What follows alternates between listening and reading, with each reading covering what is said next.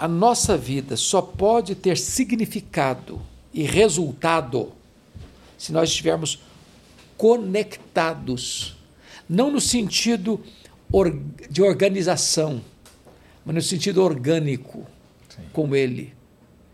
Porque eu não estou ligado a Cristo quando eu me filio a uma igreja propriamente dito. O que me conecta com a vida não é a comunidade religiosa, é o Senhor Jesus.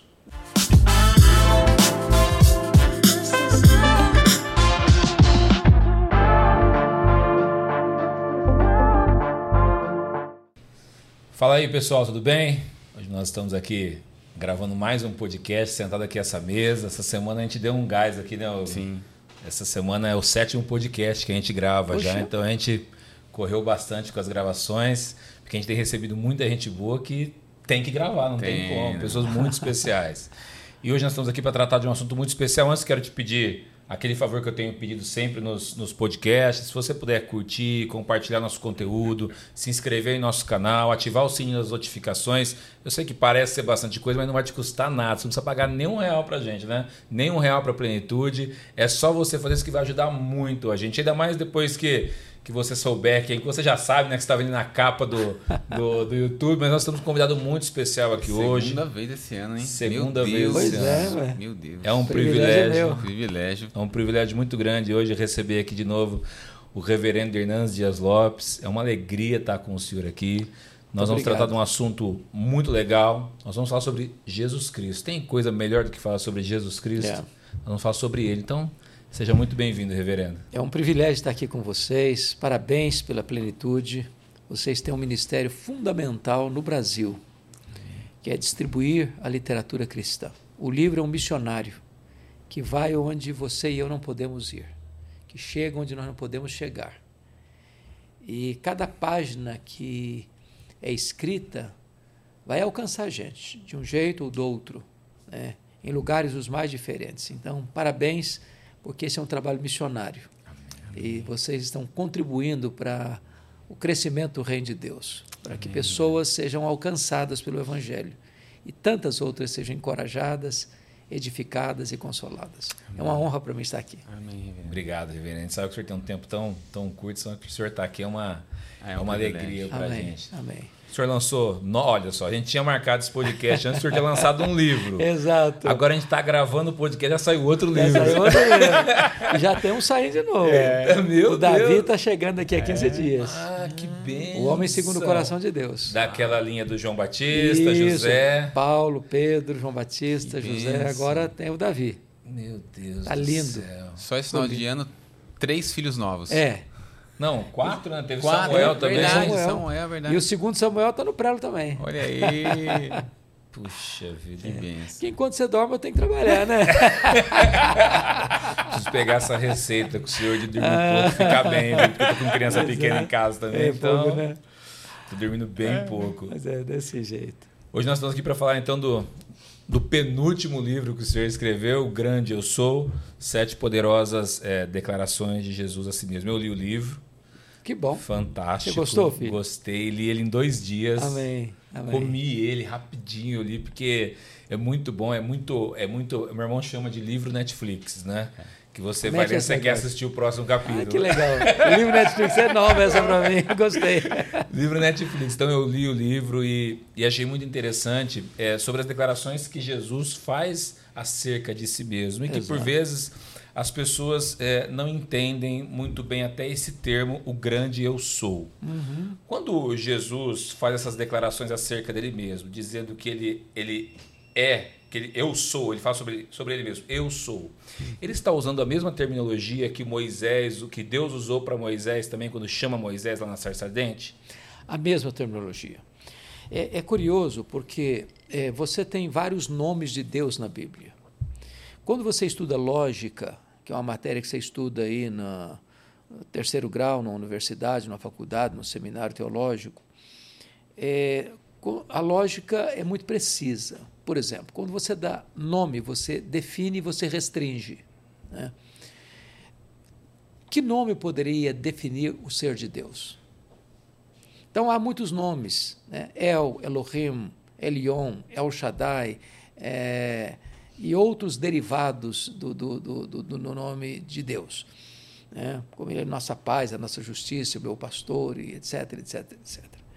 O verdadeiro nome de Deus, que é chamado nome inefável de Deus, é Iavé ou Javé, né? É porque no hebraico a letra J e a letra I é a mesma. Então, algumas versões usam Javé, outras usam Iavé. É daí que vem o nosso nome Jeová, né?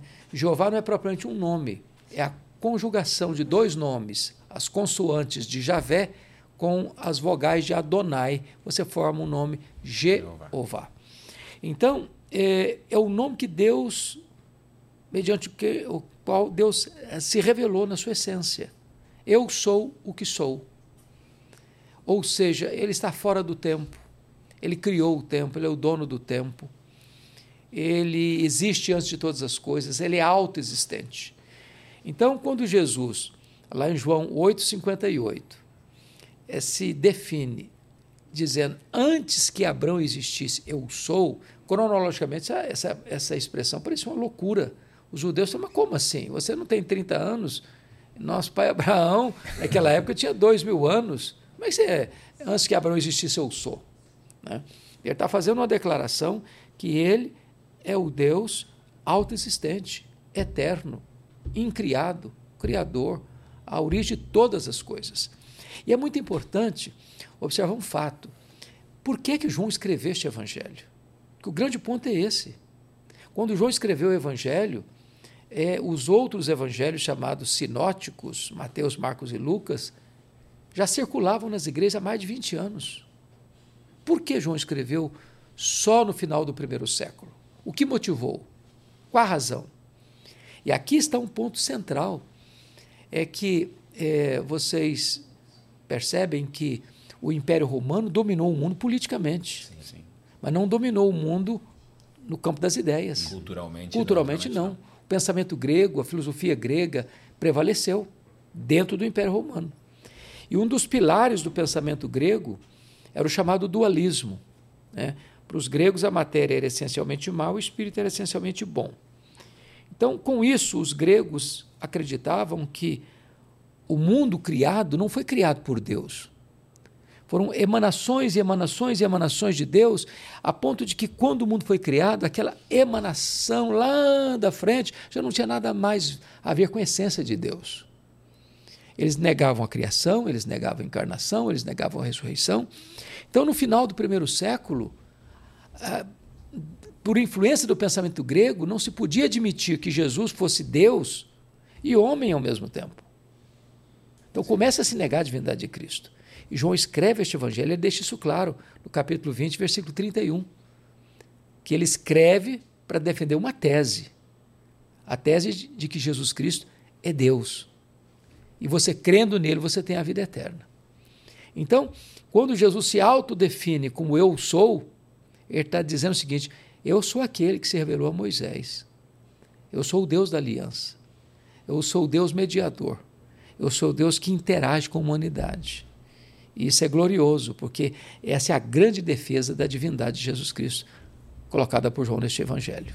E os outros evangelhos não trazem essas declarações de Jesus acerca do eu sou, é só o evangelho de João. Só João trata dessa expressão eu sou. Que, na verdade, soava como uma heresia muito grande para os fariseus daquela época, né? Porque, para eles, Jesus Cristo talvez fosse um mestre, eles chamaram de mestre, de rabi, mas jamais podiam compreender que aquele filho de Maria, filho de José, nascido em Nazaré, pudesse ser o próprio Deus encarnado. Era uma coisa assim chocante, muito chocante, né? Tanto é fato que os próprios irmãos de Jesus só passaram a crer nele depois que Jesus ressuscitou. Sim. Né? Então, ler João com essas lentes é extraordinário. Eu acho que esse é o propósito desse livro. Eu li, eu fiquei impactado. Amém. Reverendo, eu separei algumas declarações de Jesus para a gente falar acerca delas. Claro. Em João 6,35, Jesus lhes disse, eu sou o pão da vida, e aquele que vem a mim não terá fome, e quem crê em mim nunca terá sede. Que pão é esse que Jesus se referia? Quando Jesus está se referindo a ser o pão da vida, o que ele está querendo dizer? E ele também está querendo fazer uma referência ao maná que também era entregue no deserto? Com certeza sim, esse é o contexto. O que Jesus quer pontuar, primeiramente, é que as declarações de Jesus estão conectadas com os sinais que Jesus realizou. Então veja você que ele, no capítulo 6, ele vai multiplicar pães e peixes. E no capítulo 6, também aquela multidão queria fazer de Jesus um rei político, um Messias político, porque eles estavam atrás de pão. O Império Romano era conhecido como aquele que dava pão e circo para as pessoas. Até hoje, as políticas populistas querem dar pão para as pessoas, mantê-las na miséria, na pobreza, dar o básico do básico para manipular essas pessoas, para controlar essas pessoas. Então, a expectativa do povo judeu, que vivia debaixo do tacão do Império Romano, era de um Messias que pudesse quebrar o jugo e dar pão para eles, né? Dá pão para eles. E é por isso, talvez, que o diabo tentou Jesus no deserto nessa perspectiva. Né? Sim, se és de Deus, transforma essas pedras em pães. Tem uma massa faminta lá fora que, se tu deres pão para eles, serás o herói deles. Então, Jesus vai ilustrar a milagre que ele praticou também nessa declaração. Eu sou o pão da vida. O maná que caiu veio alimentar o povo 40 anos no deserto. Mas a pessoa tinha que colher o maná todo dia. E aquela saciação, aquela satisfação, aquele prazer de comer e ficar saciado, passava. No outro dia, fome de novo, como acontece conosco. Sim. O que Jesus está dizendo é que eu sou o pão que alimenta você, que satisfaz você, não apenas temporariamente, mas eternamente. Sim. Ou seja, o homem tem necessidades básicas, que são além do físico, né? Nós temos necessidades básicas de comer, de beber, de fisiológicas, mas o que Jesus está dizendo é o seguinte: eu sou o pão da vida, eu trago uma satisfação para você que vai preencher esse vazio seu, e você vai ter plenitude, você vai ser saciado para sempre, eternamente, e só Jesus pode fazer isso. E é nessa declaração que ele está dizendo: eu sou Deus. E como Deus que eu sou, eu posso matar a sua fome para sempre. Você vai encontrar em mim satisfação plena, realização completa. É isso que esse texto quer dizer. Amém. Reverendo, a parte em João 8,12, que Jesus diz: sou a luz do mundo, quem me seguir jamais andará em trevas, mas terá a luz da vida. Que momento que Jesus declara isso e o que ele quer dizer com isso? Por que ele usa esse exemplo? Veja bem, mais uma vez, essa declaração de Jesus está conectada com o milagre que Jesus vai realizar no capítulo 9. Né? No capítulo 9, você vê Jesus fazendo um milagre inédito na história. Um cego de nascença enxergando. Aquele homem não tinha olhos. Os olhos dele estavam mortos. Aquele homem nunca tinha enxergado na vida. Ele nasceu num berço de escuridão. E quando Jesus diz: eu sou a luz do mundo, ele ilustra essa declaração, trazendo luz para um homem que vivera a vida toda nas trevas. O que Jesus está mostrando, dentro do pano de fundo, é que existe um reino chamado reino das trevas, e que Paulo explorou muito bem em Colossenses 1,13, que Deus nos libertou do império das trevas. O diabo, que segundo Coríntios 4,4 diz que cegou o entendimento dos incrédulos, é o príncipe das trevas. E claro que Jesus não está falando apenas em trevas físicas, né? Porque há pessoas que são privadas de visão física e enxergam espiritualmente. Sim, é verdade. Há pessoas que não têm miopia, que não têm astigmatismo, que não têm qualquer problema de visão, mas são cegas espiritualmente, porque foram cegadas pelo diabo, que é o príncipe deste século. Agora, o que Jesus está dizendo é que eu sou a luz do mundo, é que a verdadeira luz, que clareia o tempo e a eternidade, que traz luz de entendimento, porque a palavra luz, ela sugere várias metáforas para nós. Por exemplo, você pensa no sol. A luz do sol produz o quê? produz a vitamina D, que é necessária para o nosso crescimento, produz a fotossíntese das plantas. Se você só tivesse chuva, as plantas morreriam, porque elas precisam do calor do sol, que dá vida para elas. A luz é o quê? A luz aponta a direção. Sim. É por isso que a Bíblia diz, lâmpada para os meus pés, só a tua palavra, e luz para os meus caminhos. A luz é sinal de alerta. Por isso que quando você vê um acidente na estrada, ou um buraco na estrada, uma coisa, bota luz ali para dizer, olha, cuidado, eu estou te alertando. Então, todos esses elementos, todas essas metáforas se resumem nessa expressão de Jesus, eu sou a luz do mundo. Quem me segue nunca vai andar em trevas. Jesus é aquele que traz entendimento, é aquele que traz compreensão, é aquele que traz significado, é aquele que traz resposta, é aquele que traz direção, é aquele que protege do perigo, que não é apenas temporal, mas também eterno. Tudo isso está embutido dentro da expressão, eu sou a luz do mundo. Até porque João vai dizer também lá na sua primeira carta, no capítulo 1, versículo 5, que Deus é luz. Deus é luz. Sim. E Jesus está dizendo, eu sou esse Deus. Eu sou a luz do mundo. Reverendo, e aí então, para as pessoas que estão ouvindo a gente também aprenderem mais sobre isso, ele também diz, vós sois o sal da terra e a luz desse mundo. Como ele é a luz do mundo, nós também podemos ser essa luz do mundo. Aliás, você está fazendo uma pergunta que eu acho empolgante e quase que misteriosa no Evangelho de João.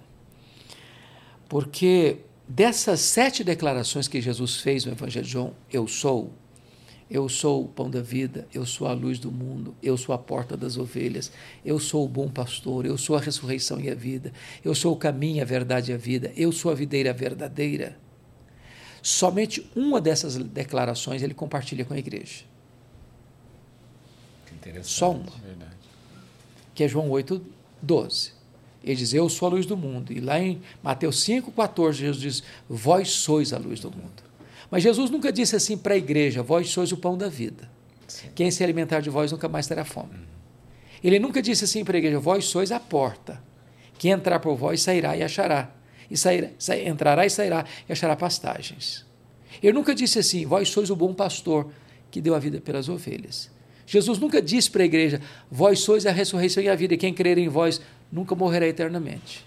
Jesus nunca disse assim para a igreja, vós sois o caminho, a verdade e a vida, e ninguém vem ao Pai senão por vós. Ele nunca disse isso. Jesus nunca disse para a igreja, vós sois a videira verdadeira. Mas ele disse, eu sou a luz do mundo, e disse, vós sois a luz do mundo. Como entender isso? Talvez 2 perguntas nos ajudem a explicar. Por exemplo, o sol brilha? E a resposta é clara. Sim, sim. Por que o sol brilha? Tem luz própria. Ele tem luz própria. E Jesus disse, eu, lá está escrito lá na Bíblia, lá em Malaquias, Jesus é o sol da justiça. Sim. Ele tem luz própria. Se fizermos uma segunda pergunta, e a lua brilha? A resposta é sim, a lua brilha. Mas como é que ela brilha? Ela não tem luz própria. Ela só brilha na medida em que reflete a luz do sol. Então, quando Jesus disse, eu sou a luz do mundo, e quando ele disse, vós sois a luz do mundo, precisamos entender uma coisa, não é no mesmo nível. A igreja não tem luz própria. A igreja é como a lua. Ela só brilha na medida em que reflete a luz do sol da justiça, que é Jesus. Isso é glorioso. Demais. E o senhor acha que em algum momento essa luz do mundo vai ser retirada da terra? O senhor acredita que em algum momento a nossa terra vai viver em densas trevas realmente e sem luz nenhuma? Não, veja bem, eu creio piamente que você está entrando num assunto escatológico complexo. E é sensível demais, porque talvez, sobretudo nesse momento histórico que estamos vivendo, da guerra lá em Israel, a questão está muito sensível, muito. Né, das posições. Eu achei curioso que ontem eu estava pregando em Santa Catarina, e terminado o culto, veio um irmão, assim, aquele burburinho todo ainda, falou, eu preciso fazer uma pergunta para o senhor. O senhor é pré-tribulacionista? Então, as pessoas estão vivendo muito esse elan, né? Nisso, né? Então, eu creio piamente, respeitando quem pensa diferente de mim, que Jesus voltará, e a segunda vinda de Cristo é a consumação da história. Sim, sim. A consumação da história. E quando Jesus voltar, Se você ler 2 de Pedro, capítulo 3, vai existir fenômenos que nenhum filme, por mais robusto que seja na área da ficção, consegue descrever. Porque a figura de Pedro é que os céus incendiarão, serão incendiados, os elementos derreterão abrasados. Todas as obras, toda a terra e todas as obras da terra serão atingidas, prédios, monumentos, tudo atingido. E tudo vai estar, de certa forma, sendo consumido, não consumido no sentido de destruído, mas o contexto é que o Senhor fará novos céus e nova terra, onde habita justiça. Quando isso se dará? Na segunda vinda de Cristo. Vai ser o dia mais terrível para o ímpio e será o dia mais glorioso para o salvo, porque o salvo não é pego de surpresa, ele é filho da luz. Sim. Ele não só está aguardando, esperando, mas apressando o dia da vida do Senhor. Então, o que nós cremos piamente é que Deus vai fazer novos céus e nova terra, não no sentido de um novo inédito, mas purificando, porque diz o texto lá em Romanos 8, que a natureza está gemendo, aguardando a redenção dos filhos de Deus. A redenção alcança não apenas nós, povo, alcançará também todo o universo criado por Deus. Sim. Será purgado do pecado e nós habitaremos novos céus e nova terra. Então não é uma olhada de pânico e medo, mas de grande gozo e entusiasmo, porque todo o reino é de Cristo, é do Senhor e do seu Cristo. O diabo, o anticristo, o falso profeta, a morte e todos aqueles cujos nomes não estão escritos no livro da vida vão ser lançados no lago do fogo, enquanto a igreja vai reinar com Cristo para sempre e sempre e sempre. É uma palavra de muita esperança, de muita alegria, de muita vitória, de muita expectativa. O bom do senhor falar isso aqui é porque nesses momentos que o mundo está em pânico, tem muita gente que se aproveita disso. É verdade. Então, a galera de escatologia de jornal, que uma pessoa teve aqui chamou assim, o pessoal de escatologia de jornal começa já a prever fim do mundo, que a luz do mundo vai sair da terra. É. E o grande problema, filho, é o seguinte, qualquer pessoa que fizer declarações assodadas em relação à segunda vinda de Cristo, corre o grande risco de cair no ridículo. Sim.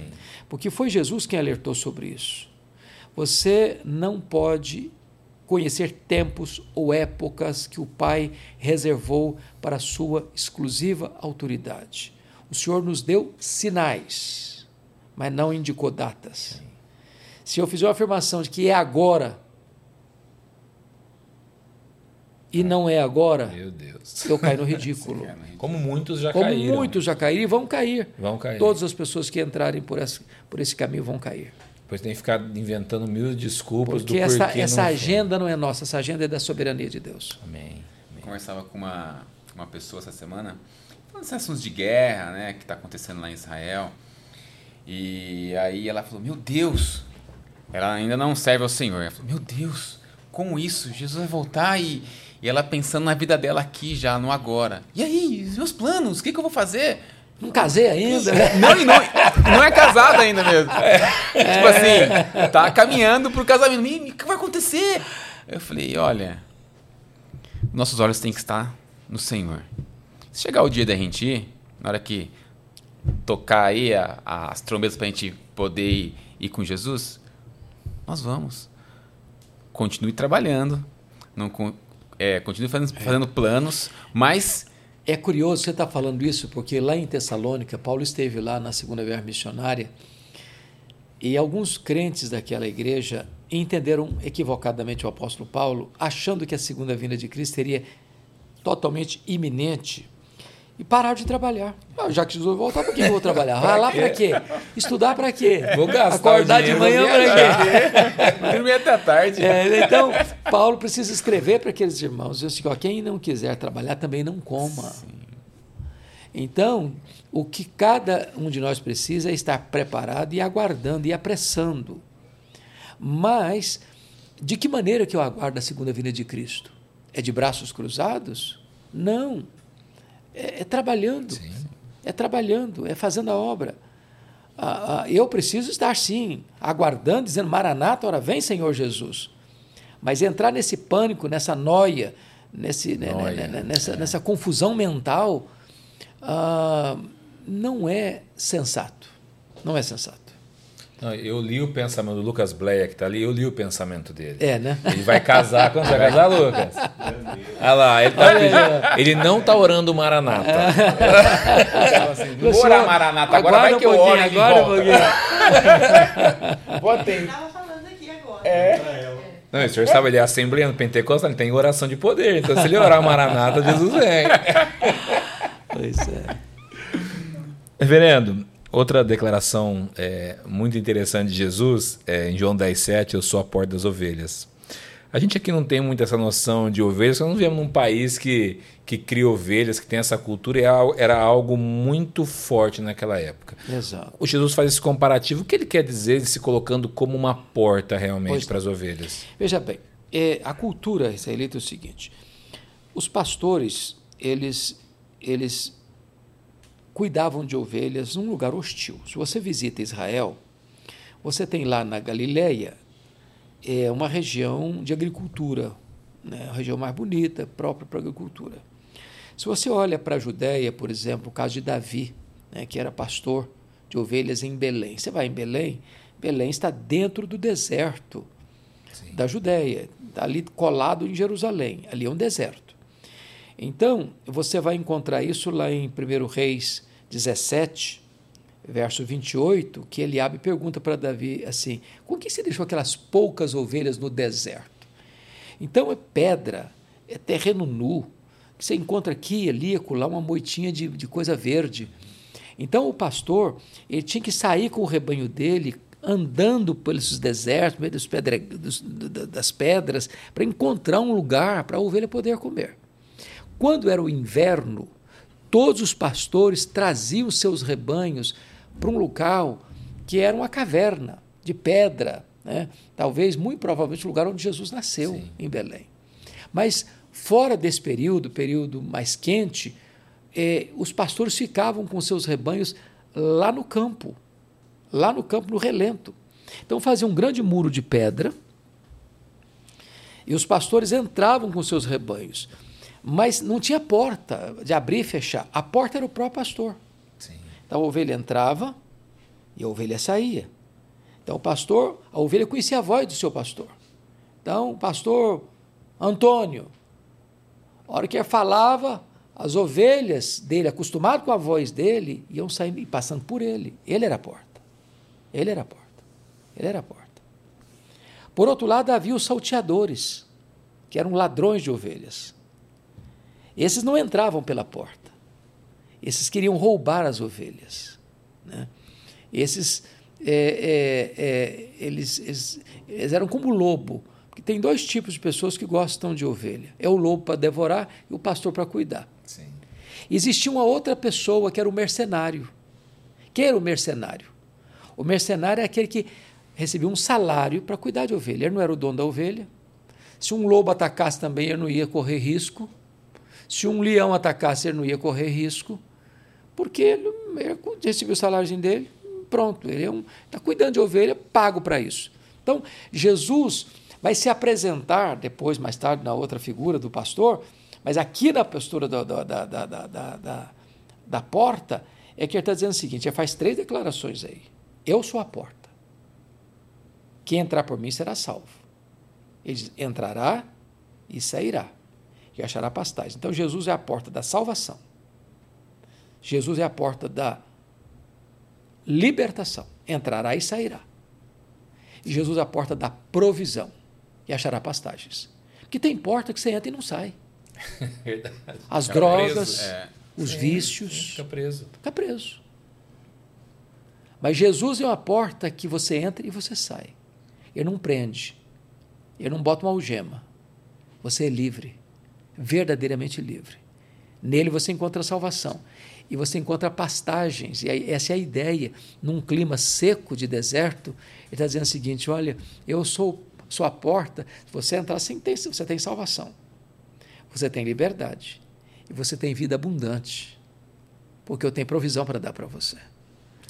Então, essa é a ideia que Jesus está querendo passar para nós nessa metáfora. O interessante, reverendo, é que muitas pessoas pensam assim, eu sou livre porque eu posso fazer o que eu quiser. E a verdadeira liberdade nossa está em Cristo, é em ser escravo, ser servo de Cristo, né? Com certeza. Eu escutei uma frase certa feita do Josué Rodrigues, que é pastor lá em Betânia, um dos pastores da igreja, um compositor e cantor evangélico muito querido no Brasil. E ele, certa feita, disse o seguinte, há uma grande diferença entre o não pode e o pode não. Né? É a questão de liberdade. A gente acha que sou livre porque, vamos dizer, se você pega... Imaginemos que essa caneca d'água aqui fosse uma caneca de pinga, cachaça. O bêbado, o ébrio, o dependente do álcool, ele não pode deixar de beber. Ele é viciado. Sim. Eu posso beber? Eu posso beber, mas eu posso não beber. Você bota uma carteira de cigarro aqui, a pessoa que é viciada na nicotina, ele vai fumar. Vai. Ele não pode deixar de fumar. Ele é viciado. Eu posso fumar, mas eu posso não fumar. Se você bota um papelote de cocaína, uma pessoa que é viciada em cocaína, ele vai cheirar. Ele é viciado. Eu posso cheirar, mas posso não cheirar. Quem é livre? Exatamente. Um não pode, é escravo. O outro pode não. Esse é livre. E é para a liberdade que Jesus nos libertou. Muito Ele legal. É a porta. Você entra e você sai. Muito legal. Porque as pessoas às vezes falam, né? Nós que servimos a Cristo, vocês não têm liberdade para isso. Não, eu tenho total liberdade. Exatamente. De ir e vir aonde eu quiser, entrar em qualquer ambiente, eu continuo Você livre. Que é livre. Eu sou sempre livre. Eu costumo brincar que às vezes eu vou para Pinheiros no culto, eu passo às vezes, dependendo do dia, do culto, da madrugada, de frente a uma boate, 4h30, 5h da manhã no máximo. Eu vejo jovens do lado de fora vomitando, 4, 5h da manhã. E eu pergunto assim, meu Deus, essa é a liberdade? Essa é a vida? Esse é o prazer? A cara amarrotada? Com o semblante abatido? Vomitando na calçada? Então as pessoas acham que isso é liberdade. Sim. Isso é a verdadeira escravidão. Prisão. Você pode ir lá? Pode ir lá. Você pode não ir lá. Você pode escolher um lugar melhor para ir. Por quê? Porque você é livre. Eu já tive dos dois lados da moeda. E quando eu entrei por essa porta, minha vida... Aí sim eu descobri o que era a felicidade. Glória a Deus.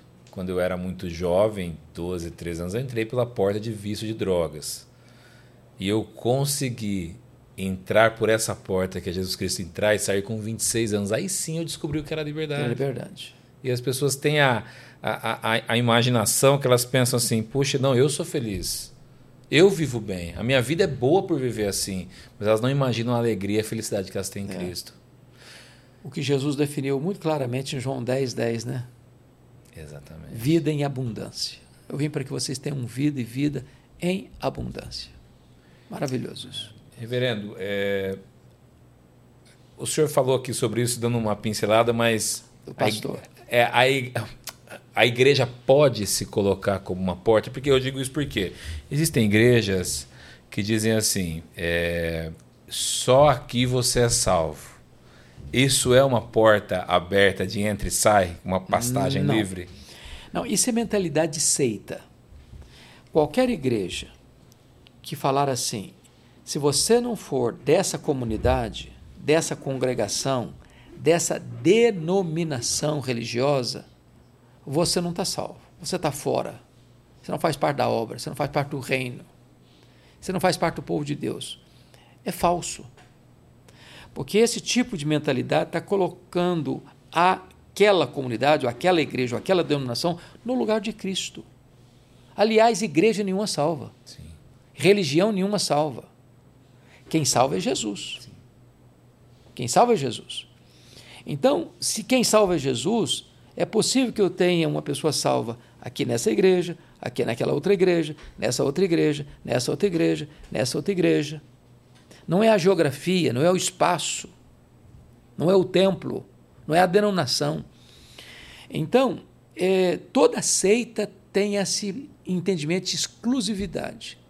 Você tem que seguir a minha cartilha. Se você não seguir a minha cartilha, você está fora. Sim. Isso é seita. E seita se rejeita. Sim. Amém. A verdade liberta.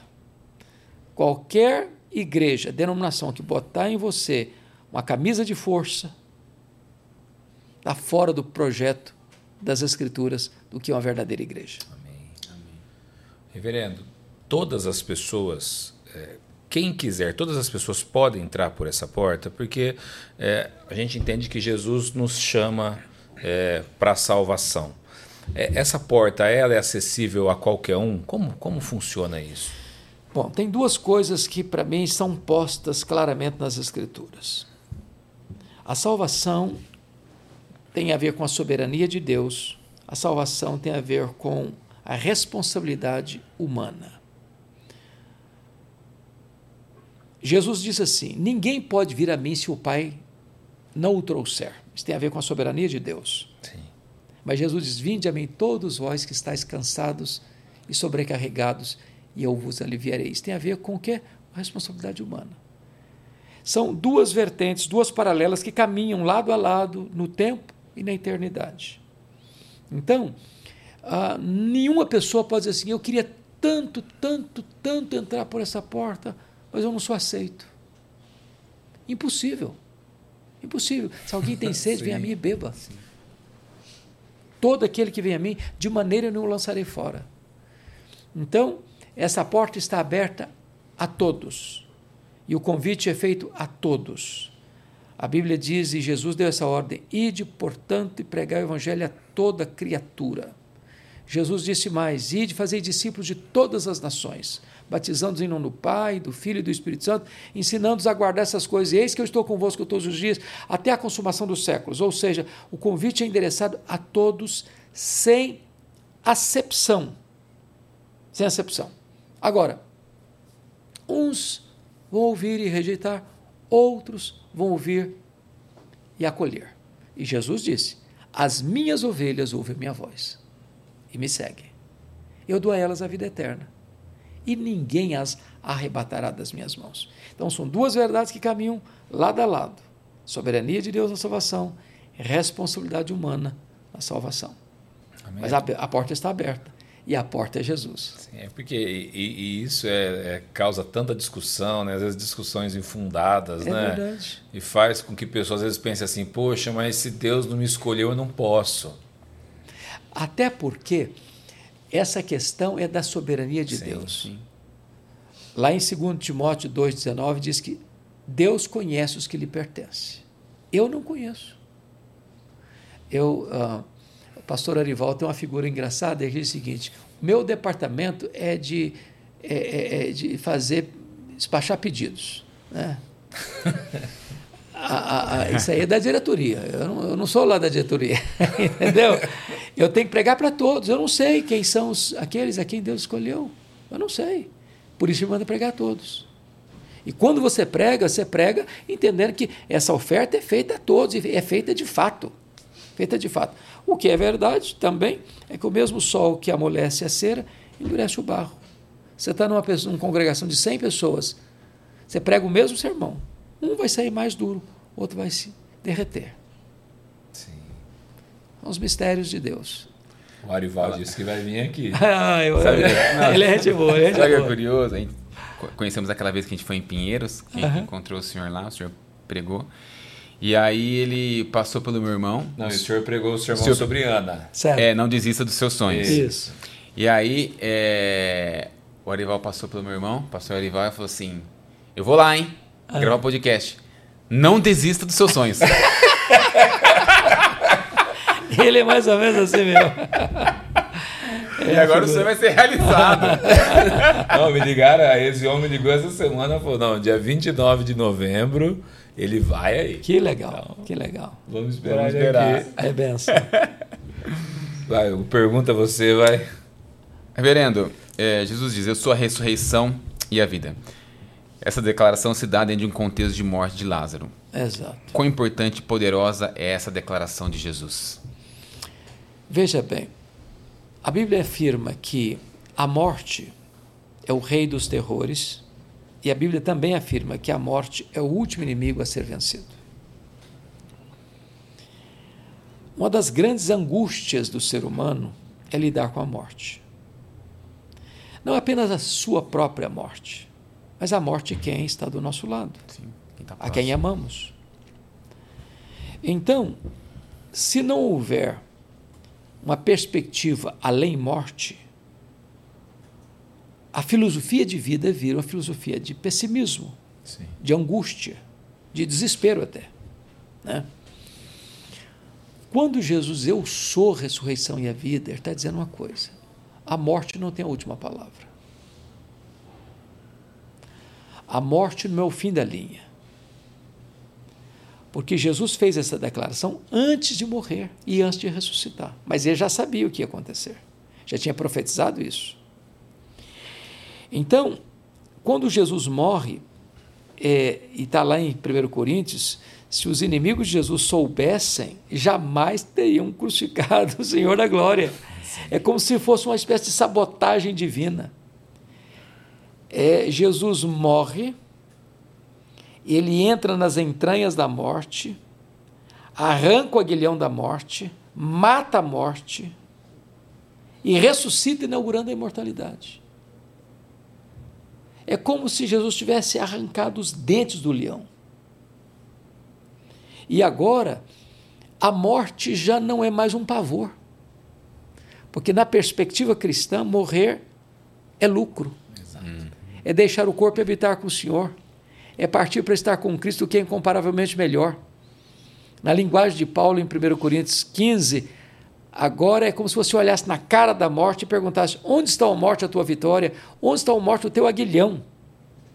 Então, quando Jesus diz: eu sou a ressurreição e a vida, ele está dizendo o seguinte: você precisa ter medo mais da morte.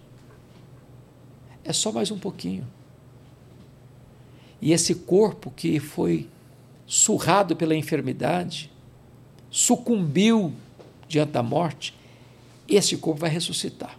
E na teologia de Paulo, vai ressuscitar um corpo incorruptível, imortal, glorioso, poderoso, espiritual, celestial, semelhante ao corpo da glória do Senhor Jesus.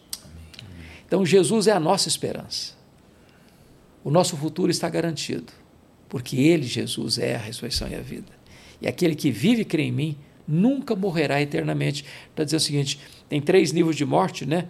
A morte espiritual, a morte física e a morte eterna. O que Jesus está dizendo é que quem nasceu 2 vezes, nasceu biologicamente e nasceu de novo, só morre uma vez. Biologicamente, fisicamente. Mas quem só nasceu uma vez, biologicamente não nasceu de novo, ele enfrentará 2 mortes. A morte espiritual, que já era um fato, a morte física e, finalmente, a morte eterna. Eu acho que um dos maiores temores e tremores de todas as pessoas que não conhecem Jesus é a morte.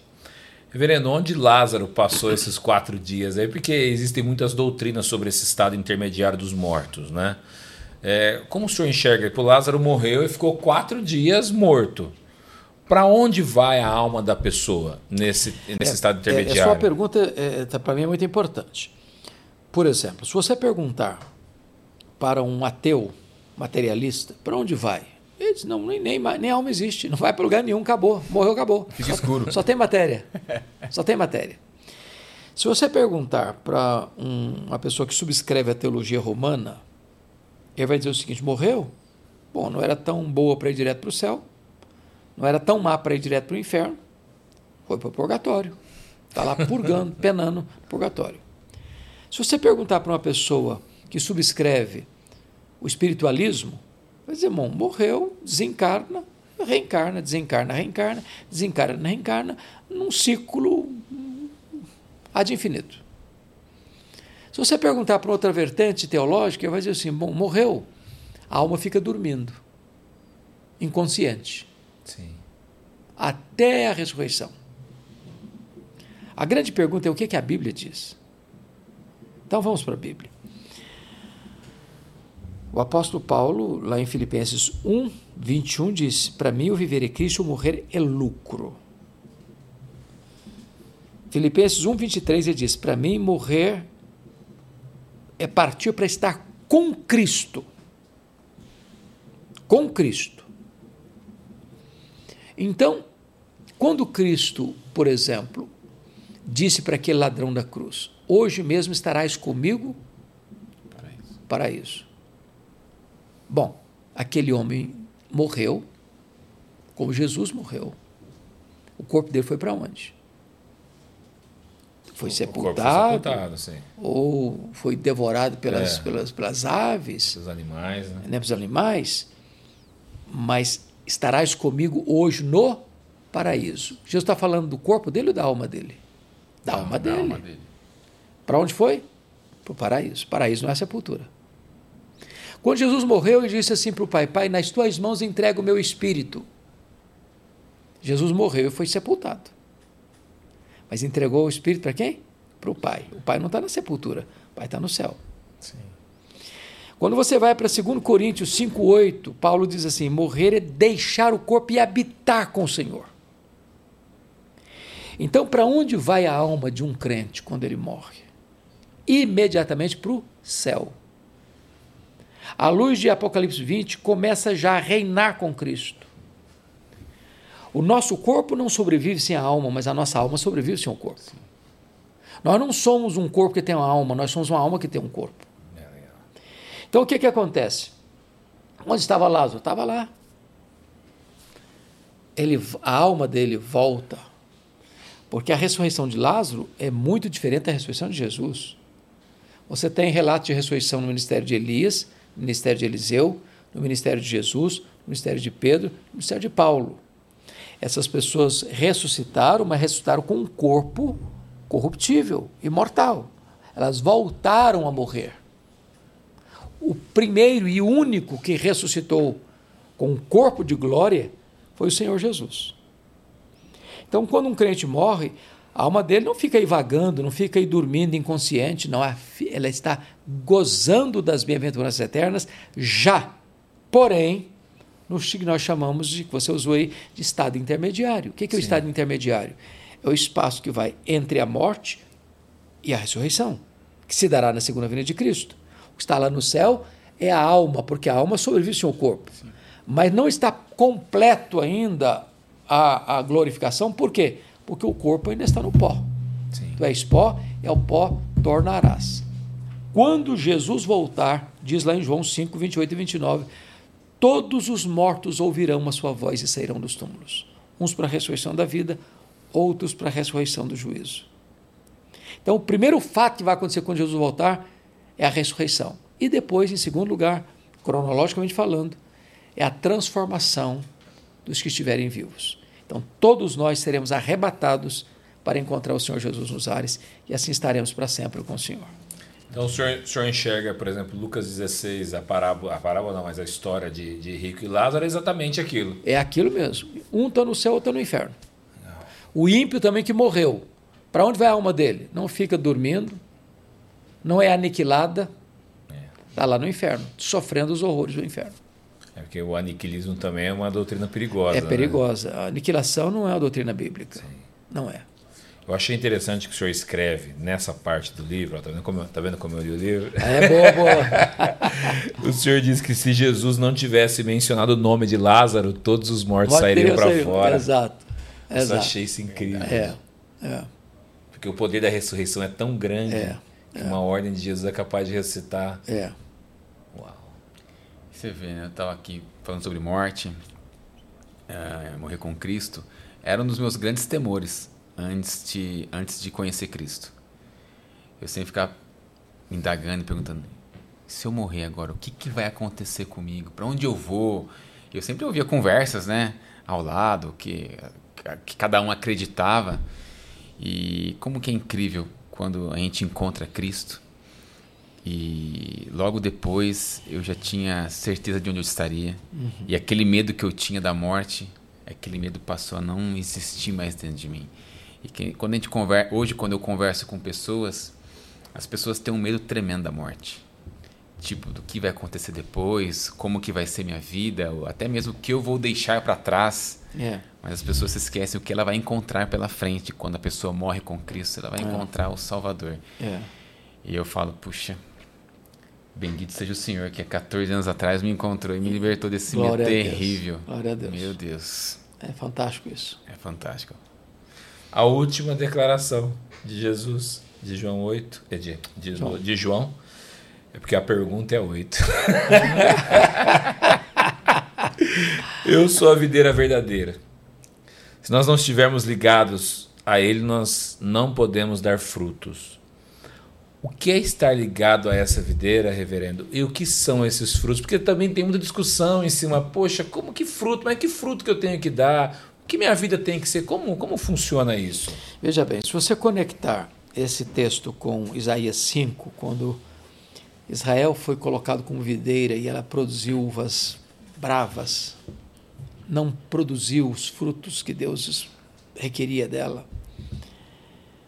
Agora Jesus está dizendo, não, a videira sou eu. Eu sou a videira. E se você pega um ramo de videira, está falando de uva, né? Uma Sim. parreira. Você vê que o ramo da videira não é madeira, é cipó. Eu não servo para mais nada, não sei dar fruto.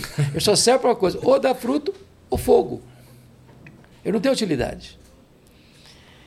O que Jesus está mencionando aí é o seguinte... Não há possibilidade de alguém viver espiritualmente, ter vida eterna, ter vida plena, ter vida abundante, ter vida feliz, fora de Jesus.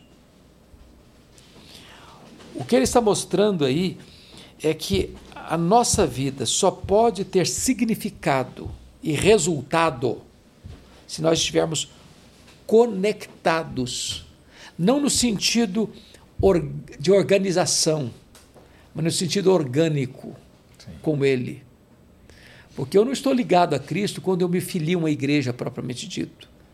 Filiar uma igreja cristã é importante, mas o que me conecta com a vida não é a comunidade religiosa, é o Senhor Jesus, né?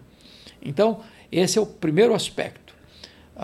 E ali o contexto ali é muito bonito, porque ele diz lá, aquele que não produz fruto, corta. Aquele que produz fruto, poda para dar mais fruto ainda. Sim. E essa ideia, corta, tem sido motivo de muita discussão no meio acadêmico, porque a palavra cortar aí é levantar. É levantar. Qual o problema de uma parreira? É que aquele ramo, como um cipó, a tendência dele, se você não amarrá-lo junto ao tronco da videira, ele corre o risco de cair, ir lá para o chão, cobrir-se de poeira ou de lama. O que significa isso? Significa que quando um servo de Deus cai, o Senhor não desiste dele. Que se ele cai e fica lá no chão, coberto de poeira e de lama, ele não consegue dar fruto. Sim. O Senhor não joga fora esse ramo. O Senhor levanta esse ramo, amarra esse ramo lá em cima.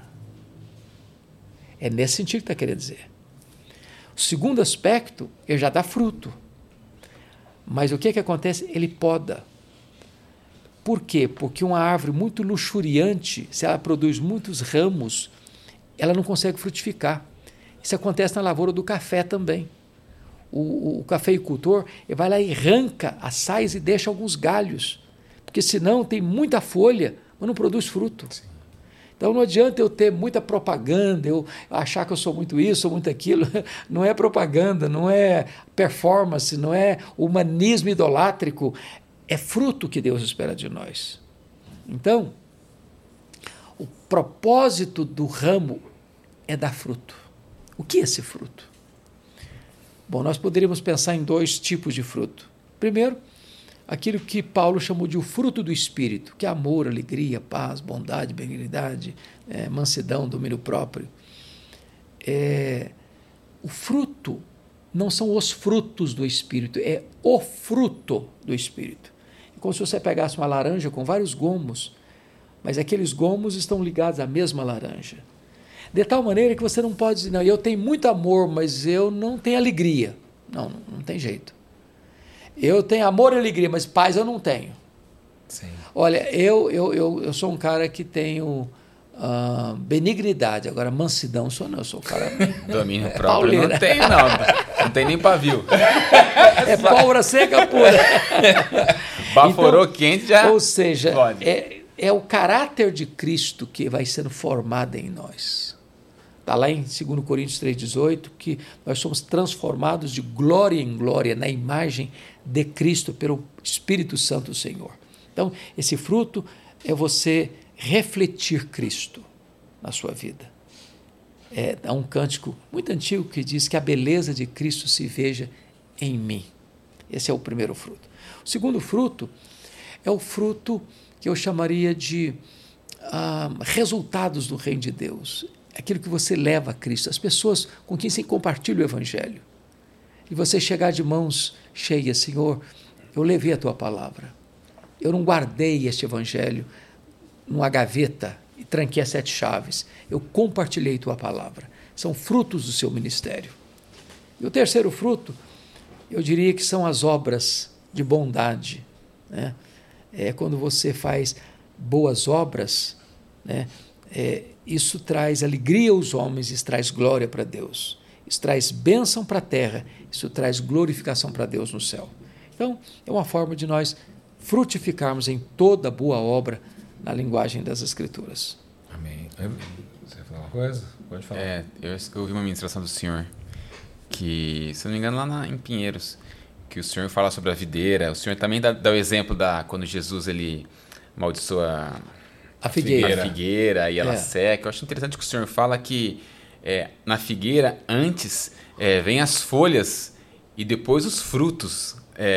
O senhor disse que ele mexe lá, não encontra fruto. Na figueira primeiro vê o fruto, depois a folha. Isso, desculpa. Primeiro o fruto, depois a folha. E ele vê que não tem fruto. Se tem folha, tem que ter fruto. Isso, ele amaldiçoa.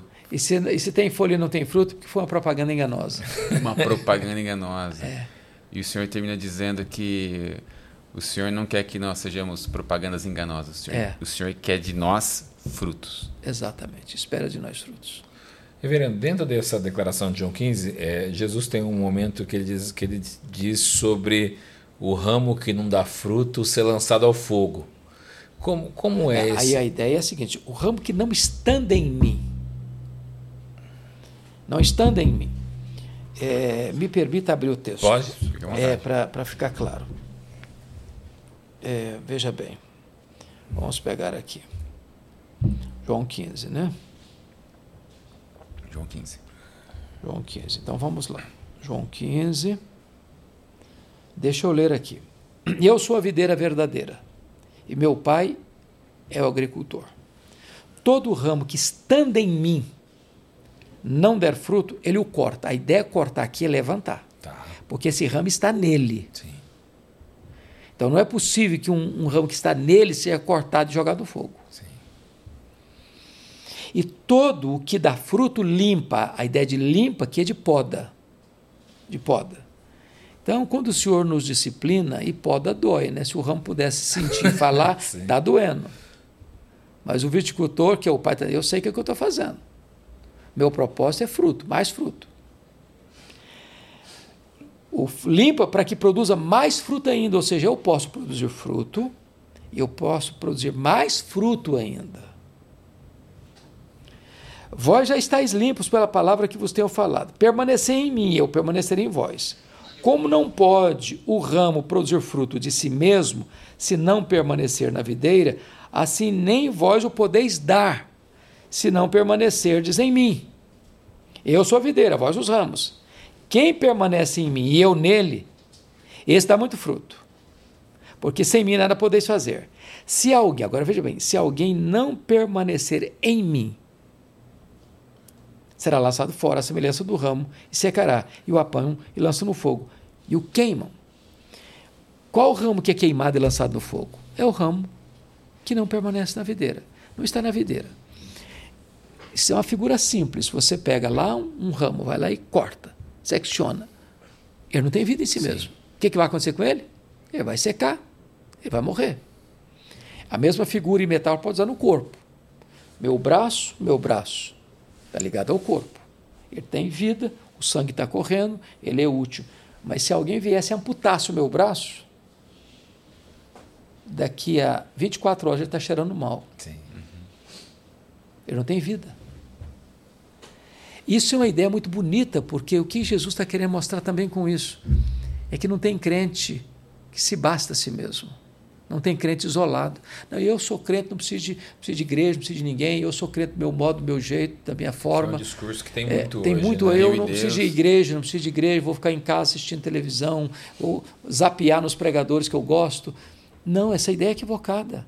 Nós somos um corpo, nós somos membros de um corpo, nós somos ramos da videira verdadeira. Então o ramo só tem vida se ele está ligado ao tronco e, obviamente, ligado aos outros ramos que estão ligados também ao tronco. É a mesma ideia do rebanho. Sim. Uma ovelha sozinha, ela fica vulnerável. É a mesma ideia de uma brasa. Se ela fica sozinha, ela fica coberta de cinza e apaga. Então, somos um time, somos um corpo, somos um rebanho, somos uma família, somos um povo. Tudo isso está dentro dessa metáfora. O legal dessa explicação do senhor, inclusive, é que a gente sempre ouviu dizer, sempre, se você não der fruto, você vai ser jogado fora, você vai ser cortado. Já pega o texto do comecinho, a gente fala, tá vendo só? Você fica aí marcando touca, não vai fazer evangelismo, não vai pregar, Deus vai cortar você. Não é o que o texto está dizendo. Não é o que o texto está dizendo. Reverendo, então, quem lê o livro do senhor vai encontrar todas essas declarações aqui dentro. Esse livro, eu acho que... Eu me empolgo com ele, eu não gosto muito de falar de coisas minhas, vocês sabem disso. Você elogiar uma coisa que você fez é deselegante, né? Sim. Mas o que eu posso garantir é que quando alguém ler esse livro, vai ficar mais entusiasmado com Jesus. Porque é isso que importa. É que Jesus apareça, que Jesus seja glorificado e que nós olhemos para Jesus. Ele é o verdadeiro Deus, que se fez carne. Diz a Bíblia, sendo ele Deus, não julgou como usurpação ser igual a Deus. Antes a si mesmo se esvaziou, assumindo a forma de servo, humilhando-se até a morte e morte de cruz, pelo que também o Pai o exaltou sobremaneira. Ele deu o nome que está acima de todo nome, para que o nome de Jesus se dobre todo o joelho, nos céus, na terra, debaixo da terra, e toda língua confesse que Jesus Cristo é Senhor, para a glória de Deus Pai. Essa é a essência disso aí. Amém. E aí, você vai fazer o merchan do livro? Boa. Vou fazer aqui, reverendo. Eu sempre gosto de dar um incentivo pra galera, reverendo. Boa. As pessoas poderem levar pra casa. Então, amigo, olha aqui. Vai perder a oportunidade agora, hein? 24 horas você tem pra poder decidir comprar o livro com 10% de desconto. Hoje o Gustavo não está aqui, mas está o Lucas Tirulipa. Olha, tem gente famosa aqui, gente. Você não está vendo ele, mas está aqui atrás das câmeras. Não, ele é bem mais engraçado que o Tirulipa original também. Bem.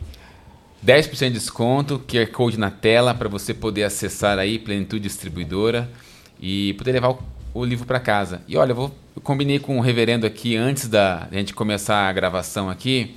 E os 10 primeiros que comprarem este livro aqui através do QR Code, você vai ganhar esse livro aqui com a dedicatória do reverendo. Meu Deus, olha aí, reverendo. Que privilégio para mim, né? Olha aí, como perder uma oportunidade dessa? Eu acho que eu vou clicar no QR Code e vou comprar um para mim. Tá bom, amigo? Não perde a oportunidade não, hein? É tão legal você receber um livro autografado pelo autor, né? Poxa, o pastor Arival diz o seguinte, que agora isso não vale nada. Mas quando eu morrer, vai valer alguma coisa. O pessoal vai falar, esse livro eu paguei 30, mas eu estou vendendo por 1.000. O cara morreu, agora vai valer alguma coisa. Eu aproveitei e trouxe para a mesa que eu recebi hoje, que a Nani trouxe. E agradecer a editora Hagnos por ser uma benção na nossa vida. A Nani está aqui, né? Júlio, Thiago, toda a galera lá. E eu gostaria de agradecer em nome da Hagnos a benção que vocês são na nossa vida. Eu tenho certeza que a Hagnos tem um carinho muito grande por vocês. E eu, como autor da Hagnos, tenho uma alegria muito grande de estar com vocês. Pela relevância que vocês têm hoje no mercado literário evangélico brasileiro e até fora do Brasil. Parabéns pelo trabalho de vocês. Obrigado, que Deus abençoe muito. E esse livro é mais um aí que... O sorriso do senhor tá lindo, mas... Eu costumo tratar livro, sabe como? Todo dia chega um livro novo lá em casa e fala, chegou mais um filho. É assim que eu trato o livro, com carinho. A Nani sabe disso, a expectativa, eu pareço uma criança. Chegou o livro, quero ver o livro, enquanto eu não olho o livro, eu folheio, leio de novo e tal. Eu gosto, eu amo. É isso aí. Sabe, eu falava com a Nani, reverendo, quando a gente estava vindo para cá, a gente estava indo almoçar, né, Nani? Eu falei, sabe, Nani, um dos grandes sonhos que eu tinha na minha vida era poder conhecer um dia o reverendo e poder conversar com o senhor. Eu falo que, puxa, tá com o senhor pela quarta vez... O privilégio é meu, filho. E poder ouvir o senhor de perto assim obrigado. É maravilhoso. Muito obrigado. Pedi para o senhor orar. Vamos orar. Eu sei que pessoas vão ouvir esse podcast e precisam da luz do mundo na vida Amém. Delas. Amém. Deus amado, nosso coração está grato pela alegria deste encontro aqui, deste bate-papo informal, mas tão precioso para todos nós. Amém. O que importa para nós é a pessoa bendita de Jesus, o nosso glorioso Redentor, aquele que pôde afirmar: eu sou o pão da vida, eu sou a luz do mundo, eu sou a porta das ovelhas, eu sou o bom pastor, eu sou a ressurreição e a vida. Eu sou o caminho, a verdade e a vida. Eu sou a videira verdadeira. Que aquelas pessoas que estão nos acompanhando, nos assistindo, possam ler esta obra e possam crescer no conhecimento e na graça do Senhor Jesus Cristo. Amém. Que eles possam aprofundar-se na fé bendita em Cristo Jesus. E que eles possam crescer e serem fortalecidos, encorajados a viver uma vida digna do Evangelho. Meu Deus amado, eu quero te pedir que tu abençoes esta instituição que distribui a tua palavra, que distribui a literatura evangélica para toda a nação brasileira e para além fronteiras. Que tu os abençoes, que tu os guardes, que tu os conduzas em triunfo, que tu abras portas, meu Deus, para que a tua palavra chegue aos mais diversos rincões da nossa pátria. Oramos com muita alegria, com muita gratidão e com redobrada expectativa. Em nome de Jesus. Amém e amém. Amém, amém. Privilégio. Vendo, mais uma vez. Uma honra para mim. Muito obrigado. Privilégio, meu querido. Uma honra para mim. Obrigado. Sabia que a gente recebeu o senhor aqui só com 2 horas de sono, né? Você viu, correria. Camarada? Agora a Holanda vai me levar para casa. E aí chega em casa, deita, já dorme já? Então, ainda? Chega e eu vou ver o que tem que fazer, depois eu durmo. Não, né, Jaque? Ó, a Jaque tá falando que não. Meus queridos, muito obrigado. Ô, Nani, você vai me levar para casa mesmo? Agora? Então, vamos embora. Agora. Só se for agora. Encerra, vai. Amém. Pronto. Meus amigos, muito obrigado. Gostou do conteúdo aqui?